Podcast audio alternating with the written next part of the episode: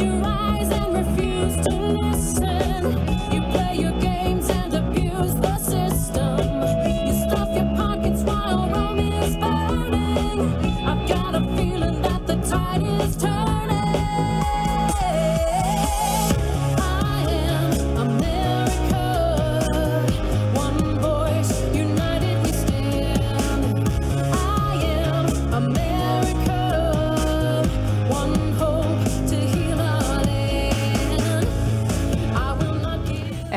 welcome to America Can We Talk on one of our very special Thursday shows. I love our Thursday shows for at least two reasons. One is we have a great studio audience, people get involved, and they love to ask questions toward the end. And the other is that we really get to spend one hour deeply focused on one topic. Today, that topic is going to be election integrity, a wonderful event coming up here in Dallas on Saturday, that our guests will tell you more about.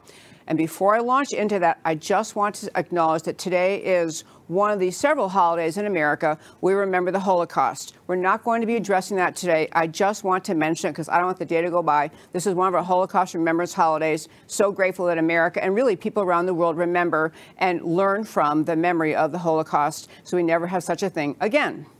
But today we're going to talk about election integrity. I have two great people joining me in studio. Uh, and the first is just to my right, Beth Biesel. Uh, she is the co founder uh, and the uh, just honest to goodness, the real energy behind something here in North Texas. Uh, it's called the American Liberty Forum.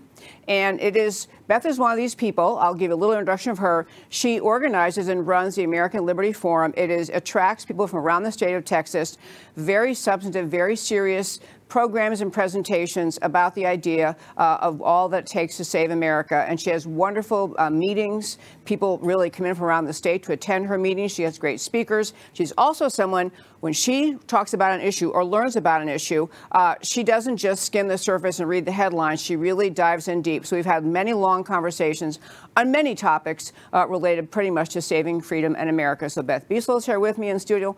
Also in studio is Pete Marocco, uh, and he is someone that you'll hear more about in a moment. Uh, he's got a resume that is interesting and unique. He's worked in Washington, D.C. and for the federal government. He's a former Deputy Assistant Secretary of Defense for African Affairs. There are a lot of other titles, but they're kind of long. But he has worked in Washington numerous times in very, very serious positions.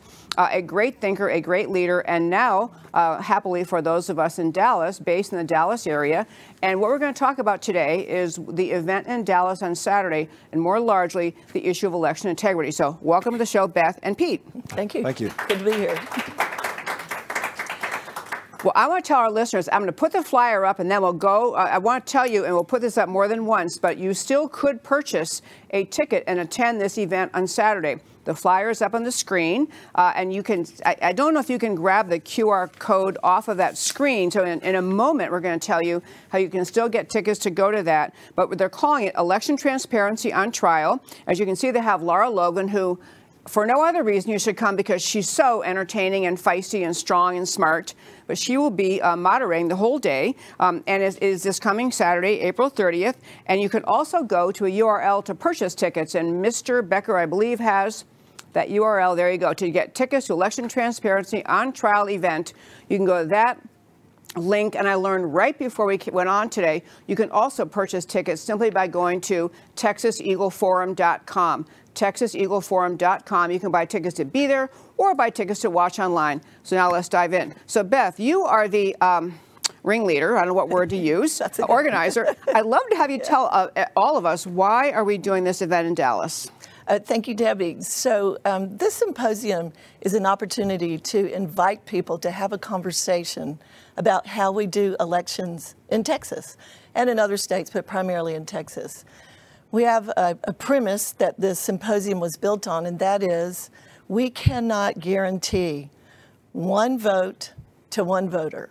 We have no way to ensure integrity in the current election system. So, we want to explore that in the symposium. We've got lots of different ways to do that. We're going to do some demonstrations to show how vulnerable our system is. Um, we will have some presentations to talk about small picture vulnerabilities and big picture vulnerabilities. And I think maybe you two will be talking later in your show about what y'all are going to discuss. Um, but we have four takeaways. One is, beyond a shadow of a doubt, fraud is possible. Second, the current system is vulnerable. Third, now if that's the bad news, the good news is third, solutions exist, and then action is necessary. And then we'll talk about emerging models for success. So we will leave people with um, hope, although in the beginning we're going to scare you half to death because the current systems are very, very vulnerable. I think that's actually news to a lot of people, uh, maybe especially before the 2020 election. I think most Americans thought, you know, elections are pretty much in America. This is America. We know how to do everything. We, we wouldn't, we're the, you know, we went to the moon. We can make elections fair. And so I think after 2020, more people became aware there might be serious election fraud problems.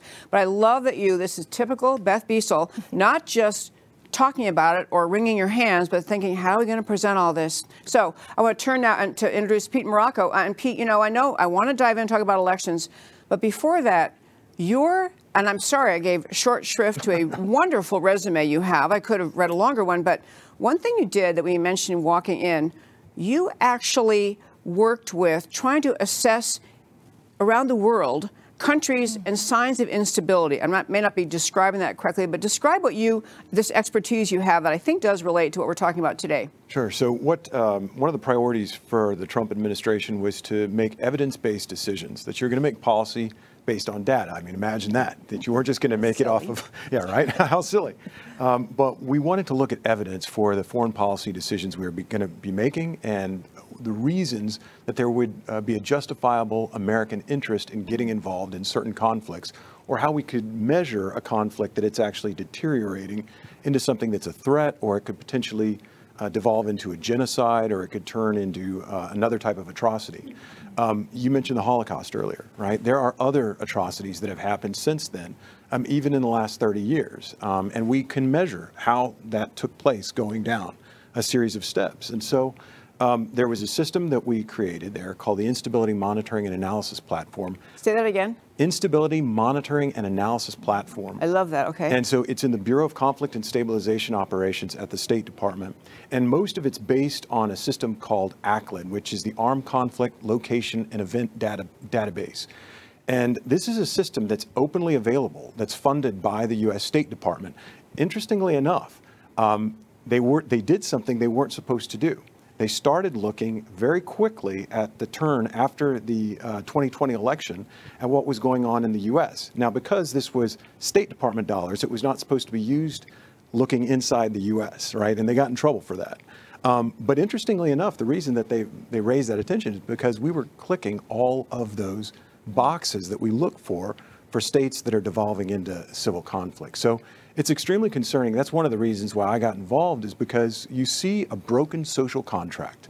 And that is that American people believe that they can take part in their government. And then there's a large part of the population that believes that that was taken from them. And so, uh, and justifiably. And so when you see that, that is one of, I think, one of the greatest first steps where you can say that's an early warning indicator of bad things to come. That was so well said. And I love, I know the military has all these acronyms and the State Department does. They didn't write them all down. But I want to repeat one thing you said just to make sure everyone's following it and then talk about, ask you uh, what indicators those might have been. But sure. you said that applying this assessment program that was put in place under President Trump to try to have factors you assess evidence based factors in, in foreign policy, trying to determine how unstable, insecure, alarming, headed toward violence some country is. And you guys, you inadvertently or whatever reason, it, was applied to the U.S. and there was a determination in America is checking some of those boxes that could lead to instability after the 2020 election. Are you able to share, like, what were those boxes? What are the reasons that you, based on this, determined America seemed might might be on a wrong path? Sure. So the system is very sophisticated, and it comes up with um, scoring algorithms that would assign values to certain levels of grievances or violence or political events or political protests. And so um, I guess just to hit a few factors, uh, if you see hate speech online, or if you see um, false flags of hate, hate speech, in particular, this is something that China uses in Africa all the time. China loves to foment um, intertribal or interethnic conflict because it's one of the quickest ways that you can erode identity within a, within a country, and you can have uh, a one side against the other inside a country that otherwise that wasn't as much of an issue.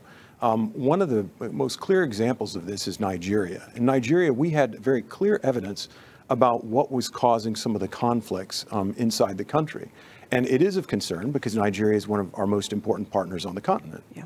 Um, however, uh, the narrative that was put out there as policy did not actually match the data. This is one of the uh, tough lessons that I learned in government is that even though you have facts, a lot of times that's not going to be the reason you actually make policy. And so you, you started to see a lot of false data out there that would say that this is all climate change or something like that. And you get these sort of emotional narratives that really grab a certain population and they all get behind and they say, oh yeah, you know what population uh, is, is the, the problem that it's driving populations from one place to the other because climate change, right? We can blame it on this and it, it's a herder farmer conflict, and it's not. And we have the data that shows the grazing lands and the rainfall and the crop cover, and we can show no, actually, in fact, it's getting greener over there, right? So, so all, so your claims are just patently false. Yeah. And so many times I discovered that um, American foreign policy was based on something that just wasn't true. Um, so, uh, anyways, I just point out that example to say that sometimes, even though you have the facts in front of you, you can still have false narratives that are put out there. Another one is militarization of the capital. Um, when I think about what different types of civil conflict look like, you know, we think about our own Civil War. It was the North versus South. There were obvious reasons that that occurred, and the, reasons that the lines were drawn in a certain way. Um, however, um, in other civil conflicts, you could have uh, the member states versus the federal government. You could also have something that's um, the, the common people versus the political elites. There's lots of different ways that could shape. So um, when you see the militarization of the capital, when you see the uh, false allegations of one's po- political opponent as a, uh, a domestic terrorist or a terrorist in general, this is not something that is a, even though the Democrats think that they've got this novel idea, um, this is something that is, uh, it's not new. Um, shortly after the global war on terrorism started, um, this, this uh, trend of everybody sort of assigning terrorism to their political adversaries, they'd say, well, if you're protesting me and I'm the, and I'm the president, well, then you're a terrorist. And so you saw it in Myanmar and Burma, you saw it in Bangladesh, you saw it all over the world. And so people were using this false moniker of terrorism to deprive people of their civil and human rights. So we're going to get to that a little later because the accusation of terrorism on behalf of the current administration in Washington against anyone who disagrees with them Yeah. is, is kind of exploding. In fact, a big story, I'll tell our listeners, big story came out just yesterday. We're going to talk about that more. I just want to go back to our voting machines just a little bit in our voting process. I'm glad that you, uh, Beth, put this uh, event together. But part of what have, people have been saying is you really cannot have based on where we are, even with all of our, you know, uh, brilliant electronics and brilliant computer capacity, you can't really have a secure election with using election machines and uh, and all the other. I learned in reading and preparing for this and for another document I needed to write, uh, even flash drives, even flash drives can be hacked. Which I, I, di- I never knew until recently. And I want to just talk about just so you- and have both of you share in this, but this idea that in America, you know, we already know the history of many, many hacks happening. And you see these stories, and oh my gosh, you know, some big department store or some government agency or some bank is hacked, and everybody says, oh my gosh, and they scramble, scramble, try to fix it. But computers are hackable, kind of full stop. And so, is what you're, I mean, I, we're going to get to some solutions. I guess I want to focus on, though, the, the uh, kinds of hacks that have occurred. And uh, just one that I was reading about this morning, uh, again, the SolarWinds hack. Actually, this may have been occurring when you were in Washington, I'm not sure, but SolarWinds hack. By the end of the day, first of all, if you don't know about these facts, in SolarWinds, the hack occurred and data was being collected and not discovered for months. So data stolen from, and then you think, well, okay, but that was just, you know, who included, maybe you already know some of these agencies, but it included, for example, data was eventually they discovered stolen from and hacked U.S. Commerce Department, Treasury Department, Department of Homeland Security, National Institute of Health, State Department, the Energy Department, the National Nuclear Security Administration. All of those agencies were hacked. So I, I just I, I'd love to have you just comment or pile on. What is the what is the reason we would even be thinking that we can make election computers secure? I, I have no idea what the reason is, but here's what I say it's not a matter of if, but when and how much damage. There's no sector in the entire world that hasn't experienced a hack. You've got large industries, major enterprises, um, government, military, And the way I ask it, do we really think that some little um, Navarro County or, or Brazos County or whatever, I don't know if that's a county, but some little county using electronic equipment can protect their election from being hacked? It's really preposterous.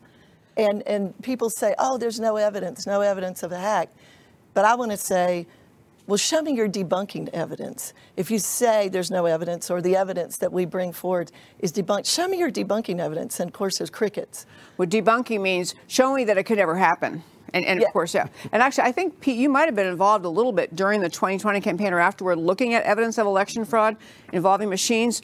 I don't know how much of that you can share, but I'd love to have you talk about that. Yeah, so I'm, I'm certainly not, a, uh, I don't have any expertise in, um, in the hacking or any of the, the technicals there. No but- experience? no, but what, what we, yeah, certainly not. No, but what we, uh, what we saw, um, several of us volunteered afterwards to be a part of uh, some of the, the efforts in uh, Pennsylvania that were going on. We saw firsthand a lot of the evidence that was being presented. The decisions about uh, prosecuting that, the decisions about pursuing that or not pursuing that, it wasn't based in whether or not the information was factual. We had data. People were saying, well, just show me something. If you've got something, we would be talking to the U.S. Attorney's Office there. And the bottom line is, is everybody there was already preparing for a democratic transition. And they did not want to be somebody that was caught investigating or looking into something of what they already saw as a fait accompli. They said, this is a failed effort. You're, you're, you know, we, we can't change this. Therefore, we don't want to pursue it. So I think mm-hmm. one of the important things that really needs to be, we need to pull back the onion on is look, a look back at the 2020 election is the fact that the decisions that were being made and this characterization that there was no evidence of fraud is absolutely untrue. There's evidence everywhere. There was evidence in Pennsylvania. Uh, it's some of the evidence in Pennsylvania is so laughable on its face. You can go on the public website right now for the Secretary of State, and you can see that Joe Biden in some counties got 130% of the Democratic registered vote. That's laughable. It's laughable, not just in, in one county, but in multiple counties. He got more than 100%. It would be crazy if he got 70%, right? Right. But, but there is evidence. We did see um, uh, evidence. I remember one instance in particular in Delaware County. There was a gentleman who was caught on camera who was unauthorized to be in an area and had stuck a USB drive. Um, and immediately that night, Joe Biden got this surge of 30,000 votes, and Donald Trump got none. And so you look at the data for Delaware County, there is this ridiculous pop that makes absolutely no sense. Um, there's cases all over um, when, you- when you look at it, but just being there physically and seeing some of these cases or people reporting or sending us pictures, there, there was tons of evidence. So I I don't think it's fair for people to look back and say, where, why weren't people prosecuting? That was purely a political decision. Exactly, because the word I want to use, political. Please go ahead. At our uh, symposium on Saturday, we're going to actually demonstrate how easy it is to hack. With a cell phone, a free app, you can go from that cell phone into the election server and change election results. And I've done it, and this is a real election. But just to be clear, I'm not wearing orange today because what I did was not illegal. Um, this was an image of a real election. But with a simple app, you can go into an election server and with a flip of a switch, change. So we can show you how it's done and how easy it is. And we will show you that on Saturday. Oh, I, I think that's going to be amazing. Uh, you mentioned flash drives. Well, first, to go back to your point, I think what we did see in this country was so much expectation built up by the media that Hillary, you know, the expectation, 99% likelihood she'll win. I mean, everyone thought she was going to win, except a lot of Trump supporters, but still, people thought she would win in 2016. And I think to have the, to hear the, um, uh, and then in, into 2020, just just- anyway, Trump was going to lose, to hear people pushing back on uh, about election fraud, a lot of these officials uh, are just they they don't want to they, they don't want to be guilty. Number one, they don't want to have their integrity or competence challenged, and they're just too far down the path Yeah. uh, of we've committed ahead of time. And so we're not going to look at evidence. And, and I know probably everyone listening has heard this a hundred times. I'm going to say it one more time. When you hear people say, well, the courts looked at it, many, many courts looked at it, all the courts looked at were cases filed, and the courts decided not to study the evidence in front of them, to find procedural grounds to dismiss the case without looking at evidence. So no courts didn't look at the evidence and reject it. That's a really important point. One more thing for our listeners, I, I just found this out, and I emailed both of you this morning, and I, I didn't know much about this before, but if you'd like to, uh, to read a lengthy and very um, solid, substantive by a computer, uh, a professor, an expert on computers, um, affidavit. There's a website called Deep Capture. It's Patrick Byrne's website, deepcapture.com. And he put out in the last week or so, I'm not sure when exactly he put it out, but there is a professor uh, who is uh, named Alex Halderman, a professor of computer science and engineering director at the Center for Computer Security and Society at the University of Michigan. He was involved in litigation and, I mean, called as an expert and prepared a very lengthy. I mean, I actually downloaded it all and printed out just the first portion of his declaration. But he talks about being given access to and studying the, a one Dominion voting machine. And when he's done telling you it's completely hackable and, and talks about it, it's, child's play. It's child's play. And he didn't use that term, that's my term. My point is, and to buttress what both of you are saying, grow, election fraud proof grows and grows and grows. I urge you to go to deepcapture.com. And for any of your friends who say, well, election fraud couldn't really happen, they couldn't hack the machines, just send them this because it's irrefutable. And I'll tell you something else that people, maybe similar what you've encountered, but I know other people working on trying to expose election fraud, they run into election officials, and, and you both eh, probably have worked elections, I've worked elections, where their answer is, you're questioning my integrity? I, I checked all the boxes. I, they gave me a list of instructions. I check, check, check. And so it's very true that you could be a participant in the election process, you could be an election judge, have no idea, and, and do everything right. You're not participating in the cheating. The cheating's occurring in a more hidden way. And maybe, Pete, you can address it, or either you. Actually, Beth? Well, for example, in our county, even the county employees that are managing the um, central accumulator, central tabulator, uh, the receiving of the flash drives, they have no clue. All of this, um, the, the criminals, they're not the county employees. They're certainly not the judges, I don't think, in, in, at least in the cyber crime world. They have no idea. And I've talked to them about, what do you think? You know, was, was there crime? Was there illegitimate things? And they, oh no, this was the most perfect election. In their eyes, it really was because they have no clue what goes on behind the scene.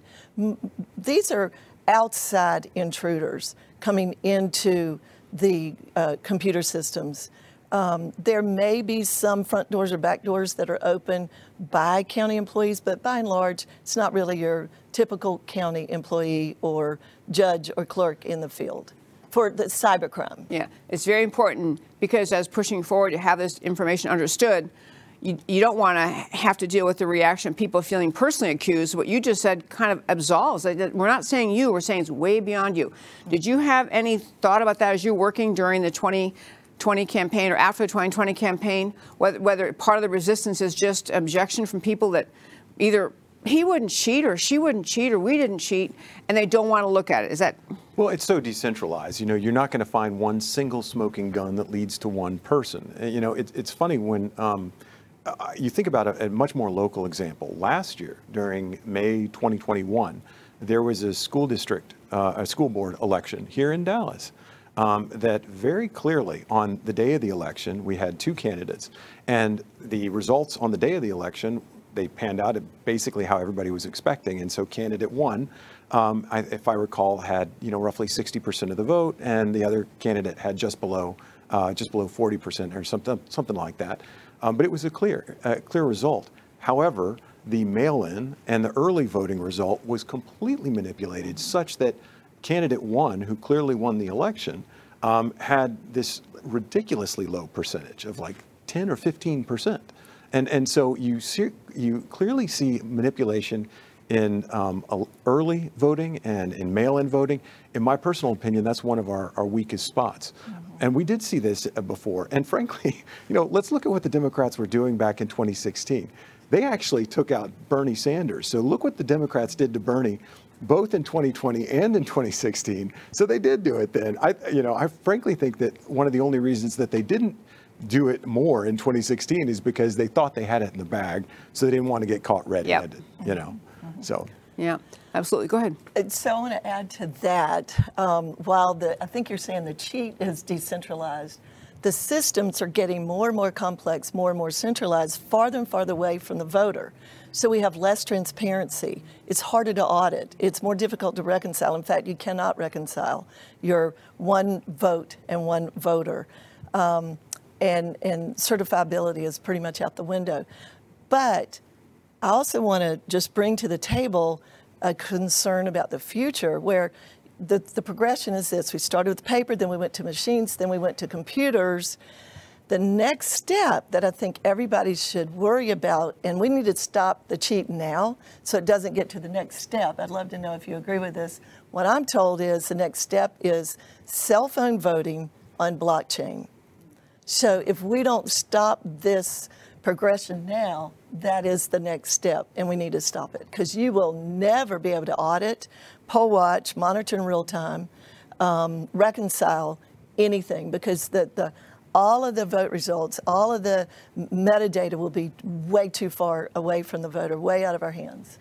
Well, I, I certainly think you know going online is the next step, and I, there's been a lot of people talking about that. You would even remove the right to voluntarily choose to vote. That you would force people to vote. That as a part of your citizenship, you would be required to vote, and somehow or another, a vote would be entered for every single person online.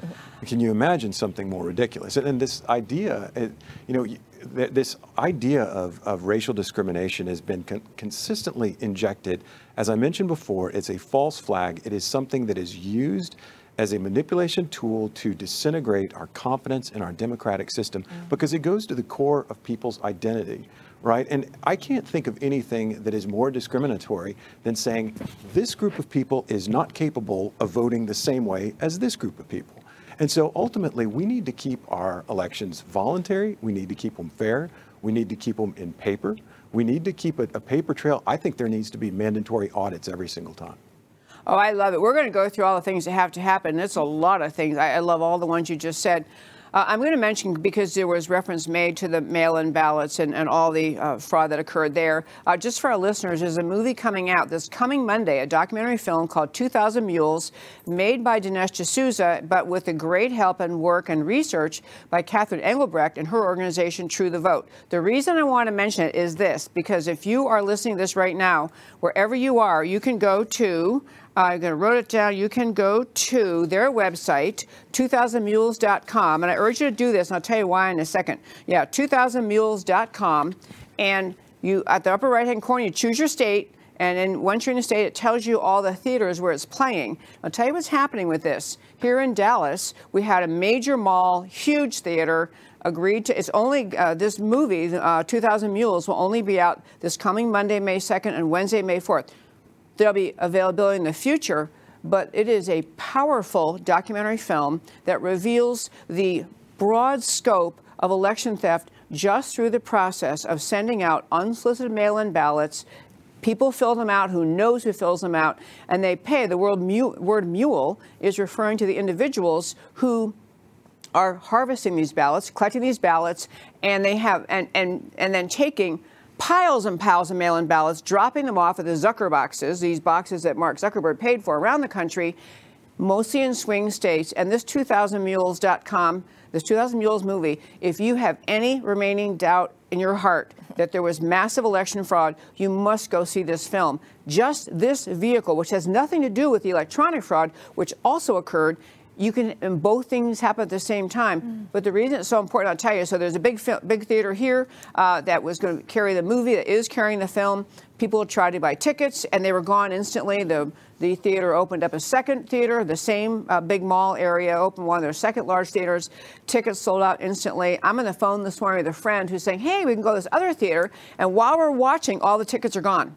And so I did get tickets here in Dallas to a showing of this. I think what might be occurring, I'm going to quickly plant this seed. You know, this happens when um, leftists don't want you to see a film, is they buy out the whole theater. So you think that the film is sold out and you go, oh gosh, I missed my chance. Uh, if you can't find a ticket at the theaters playing it near you, uh, I would still go to that theater that night and see if there really is anyone in that theater because I, I this was a previous film uh, that this occurred also. And we're coming up next to, or for our radio listeners, you're coming up to a break. Please know that it's only a three minute break. When you come back, we'll still be here talking uh, with our friends Pete Marocco, Beth Biesel on America Can We Talk. Don't go away back to our conversation online, where most of our listeners are. I want to make sure I get that pitch for uh, 2,000 Mules. I think it's really important. Well, I want to. I mean, we could talk a lot more about how the there is great vulnerability of the election system, the 2,000 Mules method, and computer and other ones. But I also want to turn to what I think is. I don't even know how to describe it, the most troubling, the most astonishing kind of factor in all this. And this has to do with the U.S. government's seeming apparent determination to silence conversation about election integrity. And maybe I'll just start with the January 6th committee. And I don't know how you guys feel about it, but whatever happened on January 6th that wasn't legal, I think the message being sent to the American people is don't you protest, don't you protest election. I love your reaction to that before I run through all of the what the government's doing now to silence. I'll let you go first. Maybe I don't know. I didn't. I didn't run this by you ahead of time. So You know, uh, one of the scariest things that I saw this past year was the uh, speech and that uh, bizarre demonstration or whatever the, uh, the um, uh, what, what do you call it, of, of the candlelight vigil that they held on January 6th for all of the people who didn't die and equated it to the Holocaust, equated it to Pearl Harbor, equated it to September 11th. Um, one of the reasons that it concerns me um, really deeply were, was the language that Vice President Harris used. Um, it was extremely troubling um, from the perspective that I know what it takes to use language in a major policy speech like that. And so when speeches like that are written, you bring together lawyers, you bring together interagency policymakers from all these different agencies that talk about what the ramifications might be for using certain words or invoking certain um, descriptions. Everything she said was what you would use to invoke the use of lethal force on your population.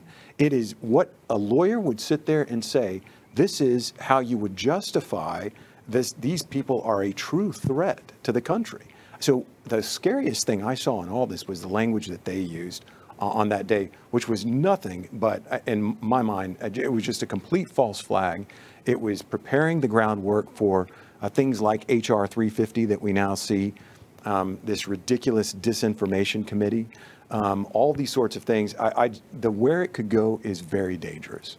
I'm, you know, you're an expert in this arena of watching the behavior of government, seeing what how the language is used. And honestly, I don't. I wish I had looked that up again. What Vice President Harris said that day. This is January 6th of this year, 2022. And so she used language that you view in your expertise as almost intended or, or clearly likely to justify. It was a threat. It was a a threat threat. of violence. It was a threat that we can and will use violence based on our definition of what took place. And so it's the same sort of language that you, if you go back and you look, the presidents used, even go back to Bush when you look at the global war on terrorism. It's the language that's invoked to justify the use of force.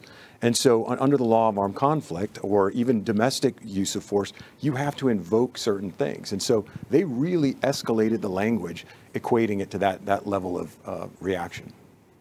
And they're also looking at our response to it too. So they put that out there, and they're looking to see are we just you know asleep at the wheel? Um, they are measuring what our response is to that, and that I think will shape what their next step is too. But the hubris of it, um, the the of course the danger of it, it just defies everything that we're all about. And I think we need to respond with, we will not be silenced. Could not agree more. On the January 6th thing, I'll just um, to elaborate what I what I meant by it. The January 6th committee allegedly was going to look into the causes of what led to the, the disruption um, or the slightly out of control riot in, at January 6th, which was not an insurrection. We're not going to have to go down that path again. I've been down that path a lot in the show. It was not an insurrection. But the January 6th thing happened in Washington, and I think it was seen, I think it was fomented, but it was seen by leftists as an opportunity to seize power, to characterize, to label their political opposition, and to cause people opposed to the current administration to feel fearful, to feel like they, they don't dare speak up, they don't dare protest. And even people who certainly are peaceful, they, eh, but really may be concerned about election fraud, because that's really what prompted January 6th was people thinking the election had been stolen and nothing was being done about it. It's, it's a message of we're going to silence you. You're going to stop saying this to us. I, I think the January 6th um, audaciously, the committee has audaciously gone beyond its scope. They're tracking down people who went to uh, some, they didn't even get inside the Capitol. People went to some rally that wasn't even there, they weren't even there January 6th. Everyone who supported President Trump. It's really, it's a, the tentacles reach far into attacking the conservative movement in America or the pro-Trump movement. So Very alarming. I want to give you an example really close to home. We had a vendor who was going to bring some equipment to our symposium. And we were, we were going to demonstrate actually a paper ballot system, hand counts, and we were going to verify it with an optical scanner. We got right up to the day where they had already said, okay, we'll send the equipment, we'll send a tech support guy. It was all lined up. And then something happened. And within just, I don't know, within four hours of the decision to go, they backed off, they stopped. Okay, we're not touching anything with election equipment. Even when we told them, you know, if this works in Texas, you're going to get a big contract. And they Yeah. walked away from it. They don't want to touch elections, and I Yeah. think they got a phone call. And uh, post-election, we, we saw a lot of people that were experts or were inside the companies of these voting machines that were calling and saying, "Hey, let me explain to you how the, where you would find the fraud. This is this is where in the system you would find it." Of course, this is you know, for people who have no technical expertise in this at all and don't know anything about the inner workings of these machines. But we're saying, "Well, we just need you to come forward. Like, will you please come forward?" And they're like, "I'll lose my business. I'll lose everything. They'll come Yeah. after me." And so there was absolute, I mean, really what it came down to is you look at every single attorney that was brought on to actually file the defensive paperwork on behalf of the Trump uh, campaign uh, showed up, and next thing you know, they were just assaulted, attacked. They, you know, they're receiving death threats. It, was unbelievable the response that, that came out. Yeah. You know, uh, precursor to that was what happened to uh, Catherine Engelbrecht in True the Vote uh, when she began her work down there. I mean, as a quick summary of it, her she lost her business. The, her company, her the, the business she owned with her with her husband, they got an IRS audit. They had um, it was like ATF. I'm not even sure why they were involved. They had a they had like every federal agency you can you can imagine investigating. They they I mean they, they- she lost her company. She pretty much I don't know she became bankrupt, but she she really lost her life savings trying to defend herself over having done nothing wrong, begun the path of exposing election fraud. Well, I want to just talk about a little bit more about the government and the role of a government in this uh, alleged free society. So, right after um, uh, President Biden was inaugurated, um, or I say sometimes he who occupies the White House was inaugurated, there was a, a bulletin put out. This is by the DHS in just in January 21, January 27th. So very early on, and the bulletin came out talking about trying to expand what they viewed to be as people who might be considered. They were talking about a heightened threat environment, and they want people to understand there might be ideologically motivated extremists um, with objections to the exercise of governmental authority um, and the presidential transmission. And then they talk about perceived and fuel, uh, fueled by false narratives, and going on to define, including this, this is just right after Biden's inaugurated. Domestic violent extremists includes people who may engage in that behavior, have grievances about the 2020 election results. And I had actually a, a national security expert on my show shortly after this. He just said this is the most, uh, what was his word was unintelligible. Like it, it's a threat.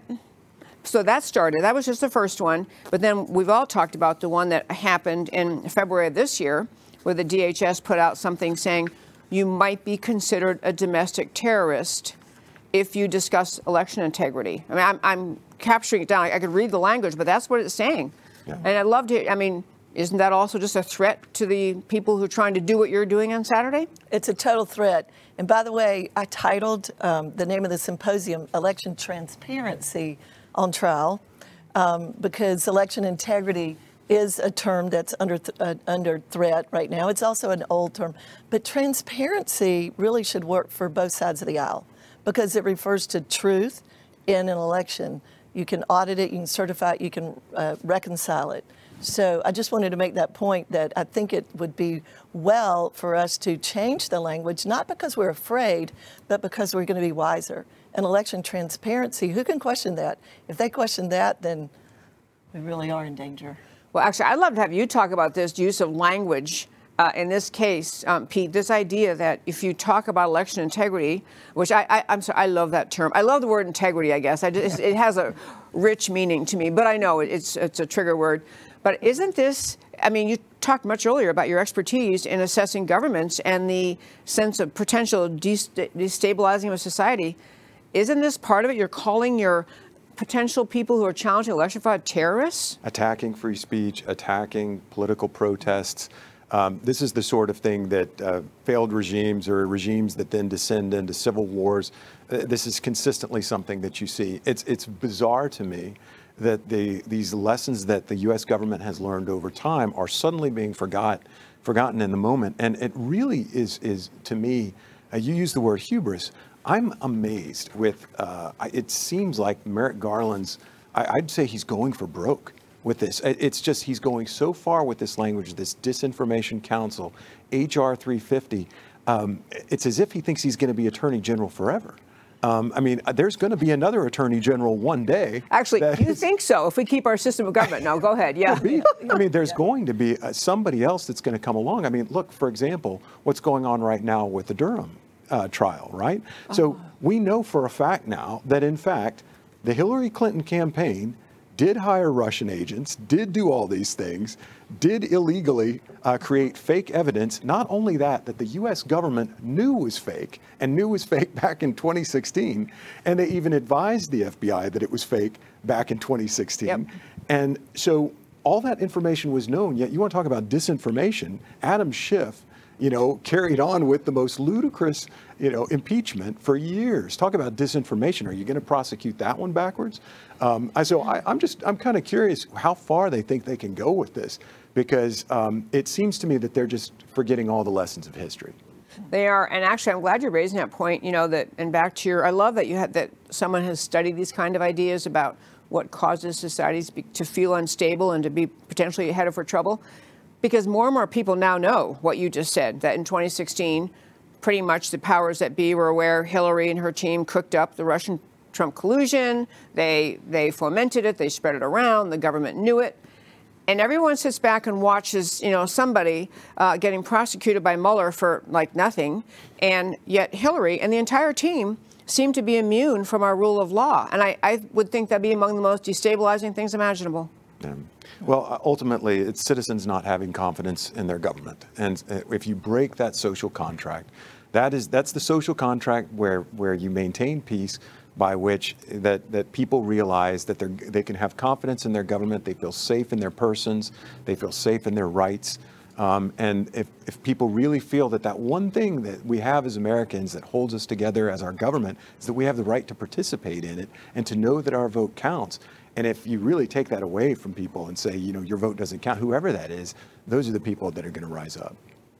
And, and in America, I mean, we, I mean, I, maybe I sound Pollyanna, but honestly, being raised in America, I always, I really did always think it was the greatest country imaginable. I, I love the Declaration of Independence, the Constitution, all these rights, and at least for a certain generation of people, uh, in America, this is what America is and will always be. And to have this kind of thing occur where it seems very obvious the election was, you know, full of uh, massive fraud in many vehicles, many ways, and then what we're describing now, what happened in the entire Trump-Russia collusion hoax, and nothing seems to happen, you, you begin to not just feel frustrated with a particular uh, attorney general who ought to prosecute, but you feel like the whole system's falling apart.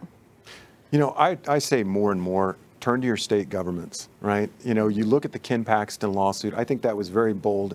I'm very disappointed yeah. that the Supreme Court decided that they lack standing and therefore there was no jurisdiction over the case. I think it was really problematic that that was never even uh, taken forward. I think that was a real question to be asked uh, to, to be addressed by the Supreme Court. But I think more and more, I think citizens are going to have to start turning to their state governments and their local governments. And interestingly enough, that is something that we know in the stabilization field that that is how stabilization occurs, is finding locally credible actors and local security. So getting to know your sheriff, getting to know your law enforcement officers, having confidence in your local government, your state government. Um, that's that's where we've seen it happen worldwide. So ultimately, I think if, if people want to engage with their governments and have better confidence, start at the local level because ultimately that's what impacts your day-to-day life more than anything. Yep, and they're accountable. Please go ahead. And I think I would take out the if. We have to engage. We have to engage. Um, people cannot continue to stay home and do nothing. And it, that is one of the drivers on Saturday is to drive people to action, to get engaged. And just to put a number um, to that engagement in Texas, we need 35,000 people engaged. We've done some math. We've um, looked across the state. It takes a lot of people to do. Not everybody does the same thing, but people can't stay home. And I think something you were talking about, they just keep pushing the envelope. They will keep pushing the envelope as long as we let them. Until so it's on, it's on up. us now. It's our time to stand up. Find your lane, find your niche, find your tribe, find your, you know, whatever, and do something. But don't just sit home. Yeah, well, one thing I know, Beth, you and I have talked about in our many lengthy conversations, but about how people being involved, you can do a lot of things. You can get involved in one campaign and just you know knock yourself out about that. But in this particular case, in trying to get changes made at the state level with respect to election integrity or election transparency, there are a certain number of people who have authority to do that, and they, as I point out many times on the show, everybody who's holding office got there under the current system of elections, and so few of them are very comfortable challenging it because they're saying, hey, I'm probably not really validly elected. Let's, eh, they don't want to say that. And so it takes the people standing up to say, we insist on the following, whatever it is, six or 10 changes. But getting your voice out there is not hard. And once, if you come to this symposium, you can actually learn what you can do and, and to whom you can communicate and how to do that and what are the points to make. Because these people who hold elective office, they actually like holding elective office. They don't want to lose out. So they do want to have, if they hear from enough people, they will respond. Uh, I do want, before you get one, into the next little phase, I want to do want to go back to the seminar, that I mean, the Saturday program. But one other thing that came out just or came to our attention in the last couple of days was actually testimony um, by Department of Homeland Security, um, Mayorkas, uh, talking about the idea in testimony in Congress uh, that there has been now created within the Department of Homeland Security a disinformation governance team. Okay, if you're thinking 1984, you should be Ministry of Truth. I mean, there it is a it is a committee to tell you what different disinformation is. And I made this point on my show. I don't know what day it was, but I want to make it again. If somebody in government is in charge of deciding what is truth and, and error, or what is disinformation or real, they're in charge of truth. So, I mean, if truth were as simple, well, two plus two is four. I mean, you really shouldn't argue with that. Sun is hot, water is wet. A lot of facts are not in dispute. But things that you cannot easily investigate, the things that may be very hidden, uh, insidious means of interfering with elections, the idea that someone in government will appoint themselves and say, well, we're going to be the one to determine you're talking about XYZ and, and the big issues that, that this ag- agency appears may address, beyond, aside others, has to do with election integrity and also COVID policy, which we've been over on the show ad nauseum the idea that you should have healthcare freedom, you should be able to pursue prescriptions your doctor suggests rather than being coerced into something else you may not want to do. But back to this, this is actually a formal announcement by DHS. It's going to be called, and, and oh, and by the woman in charge of it, Nina Jankowicz. Troubles, you know about her? I've read some of the pieces, yeah. Okay, trouble. She is one. Uh, you remember when the whole story about Hunter Biden's laptop came out, and it was before the election, and the government was trying to say, "What laptop? We never heard about that laptop." And they had a bunch of, of highly placed former national security people sign, like 50 over 52 or something, sign. Nothing to see here. This whole Hunter Biden laptop sounds like disinformation, Russian disinformation. And she, this Nina Jankowicz, backed them, said, "Yep, they're right, Russian disinformation." She's in charge of the new DHS disinformation governance. Pete Marocco, what could go wrong? I can't imagine. You know, it, this is um, it's ostentatious, it's absurd, it's ridiculous. Um, it is. I, I, I I have a hard time reconciling that even that this is the, the Democrat Party that I grew up with, you know, that everything I'm seeing, this is the way that China controls information. This is the way China uses disinformation in countries that they're trying to uh, control. They uh, will train journalists, they will bring them to seminars, they will bribe, they will threaten, they will coerce, they will exploit and blackmail. They use these sorts of techniques. Uh, this idea that there's going to be one group on disinformation, I mean, is one of the most ostentatious and ridiculous things I've ever heard. I hope it's, it's a threat. It's- I I hope. I mean, it should be unconstitutional. I would. I wish maybe they have to take a few actions before they can be challenged. But how can that comport with the First Amendment? I can't imagine. I, I, I think there would be there will be lawsuits uh, immediately. I, I, there will be, I'm sure, a number of attorneys general from the various states would probably have motions. I hope lawsuits filed to instantly uh, uh, s- stall it. I don't know, but I, I hope so. I hope so Does, too. doesn't this make you want to fight, though? Oh, I mean, in the South, we say them's fighting words. I mean, don't tell me. I mean, this should, in a way, this is good, in a way, because it. I mean, the the the, the gloves are off. They're showing who they really are. But by golly, we, this should make you want to fight. This, if nothing else has gotten people off the sofa, this should make you want to fight and not stay home. Sing it to me, sister. Okay, couldn't agree more. Okay, I want to quickly, for, first of all, we have with our audience the uh, capacity to ask questions. While the microphone is being passed over there, I want to take one more opportunity for our listeners. Uh, Mr. Becker, my happy producer, can you put up that flyer again? so you, we can see this event on Saturday. It's coming Saturday, April 30th. Uh, Lara Logan, who will just be so much fun. Um, I'm, I'm grateful that Beth invited me to be part of this. I will be speaking there, as will Pete Marocco and others, uh, and people who are very, very uh, more intimately involved in understanding the way in which our mechanics work and therefore how you can uh, the mechanics of election machines so therefore how you could hack a machine uh, they'll be giving demonstrations and then what you can do about it uh, and and i will just tell you that i have a long list of uh, if you uh, actually come back to me one second. Um, on our website, americacanwetalk.org, I wrote a piece about a week ago about um, election interference. I forget what the title of the article was, but you can go and read that because I kind of run through all the evidence. If you're still thinking election 2020 was fair and square, I urge you to read that article. Um, and then also gives some suggestions. I will be repeating them on Saturday about what we can do about it. Um, but I really urge you to uh, don't just shake your head and think somebody else is going to fix it. It takes everybody, all hands on deck to fix this. Okay, so I don't know if we have questions in the audience. Do we have? And as I always remind people, speak right. Oh, they're all going to be shy today. Well, I. Oh no, they're speak right into the microphone because it's got to go out to our listeners. I know you can't answer every issue and everything that go, could go wrong, but besides the hacking that can go on with machinery, just working at the polls, it's so clear that even signing a signature on a screen, it can, they can just make a mark, and that's a signature. We used to have. It used to be that you could at least check verify someone's signature. There's that's completely out the window now. If you don't we had it written on a piece of paper. We could have put one vote with one signature back then. Absolutely out the window now. Yeah, I, I have a maxim for that.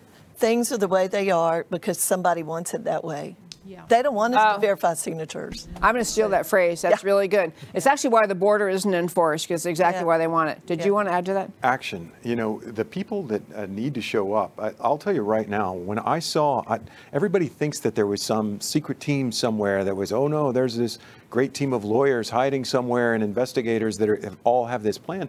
I was actually quite surprised after the 2020 election, just the few number of volunteers on the Republican side that were just kind of putting something together. And the fact is, the Democrats were very well prepared with lawsuits.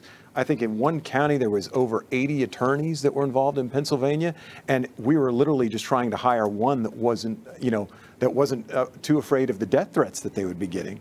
And so we just weren't prepared. And so I think now we know that there is an adversary out there that is willing to take a kinetic attack on our democracy, a kinetic attack on election day. And we just have to be ready to call it out, to call it and identify it as it happens. If you're not identifying this stuff in real time, you're not going to have a recourse to address it. So you have to sign up. We need attorneys, we need uh, legal assistance, we need all hands on deck. Love that point. Love that point. Someone else, I think, had their hand up or back here. I want to add one. uh, more please do. Yeah. just just to that. we know all the vectors now. You know, one could say in 2020, somebody stood back and said, okay, we're going to let it happen. Maybe they did, maybe they didn't. But we know everything, including the lack of being able to verify an electronic signature, the computer hacks, the mail ballots being harvested, or whatever.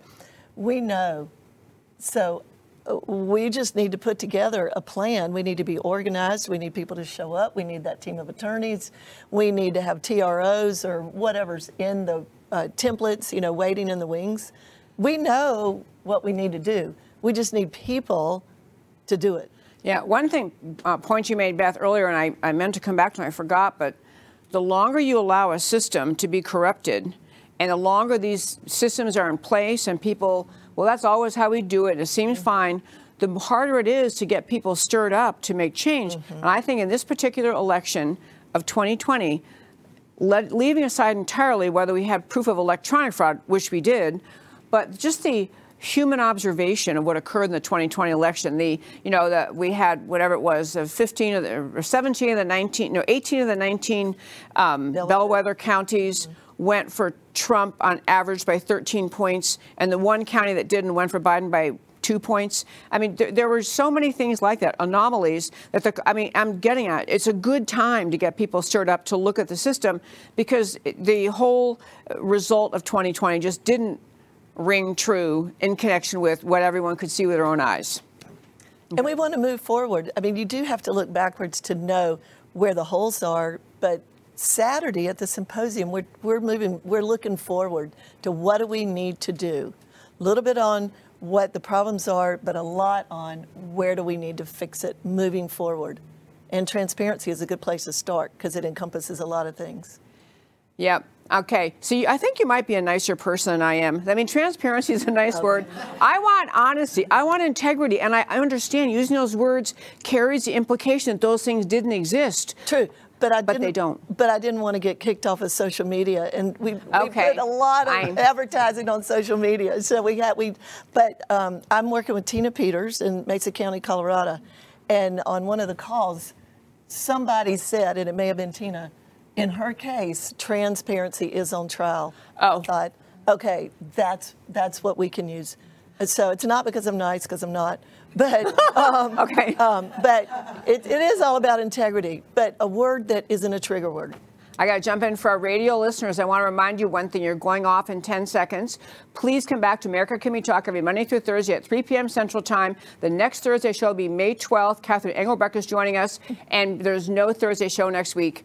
Goodbye to our radio listeners. We saw three more minutes online. Okay, this is uh, this is great. This is twice in the show. I caught it at the right time. Usually I'm like, oh wait, they're gone. Okay, but, um, but back to what we're talking about. And I, I tell you, this is my other um, alarm bell about where we're headed. I, everything you said, I completely agree with, and I think getting people awake.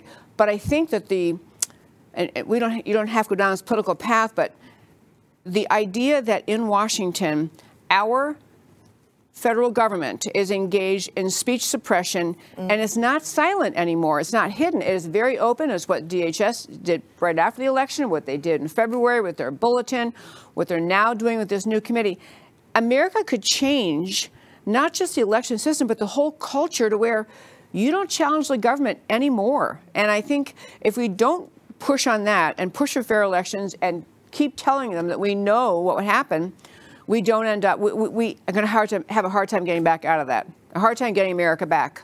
Right. And go ahead. I was just going to say, I think you hit it at the core of why this is such a passionate issue for so many people. Donald Trump, at his core, represented a disruption of the status quo of government that was not serving the people. Every time we tried to reform or remove a budget or this program that's garbage or ridiculous, we're, we're going to start getting rid of these programs. We're going to start serving the people. We're going to start saying, how, how do we have that taxpayer at the table when we're starting to make decisions? This is what was disruptive, and this is what that entrenched, unelected bureaucracy could not take. And they viewed Donald Trump himself as a threat to their fiefdom. And so, this, the, I think, to many people, the 2020 election, it's, it's about so much more than Donald Trump. It really is.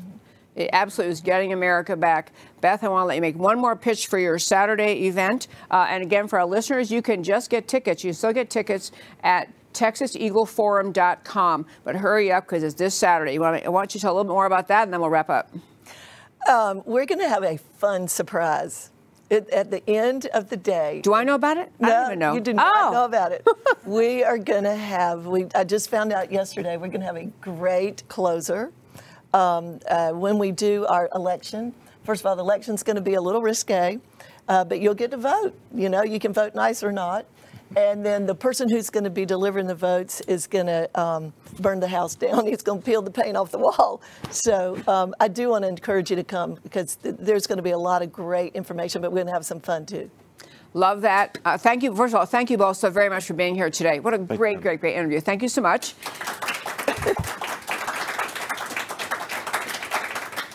And we got to wrap it right up. I want to tell you, folks, May, as I mentioned, is a little bit of a busy month in our um, household. So, one show in May only on Thursday, which is May 12th. Catherine Engelbrecht, no other Thursday shows. Be back June 2nd with Dr. Bryan Ardis, uh, who's going to tell us all about his amazing discoveries related to COVID. Uh, I will have some May shows but a little bit disrupted calendar because of out of town speaking engagements and other things like that. But I love doing this show every Monday through Thursday at 3 p.m. Central Time. It's America Can We Talk, where I always talk truth about America because America matters. And I will talk to you next time.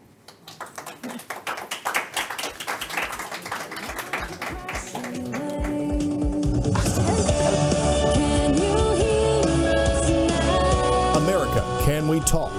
Truth about America.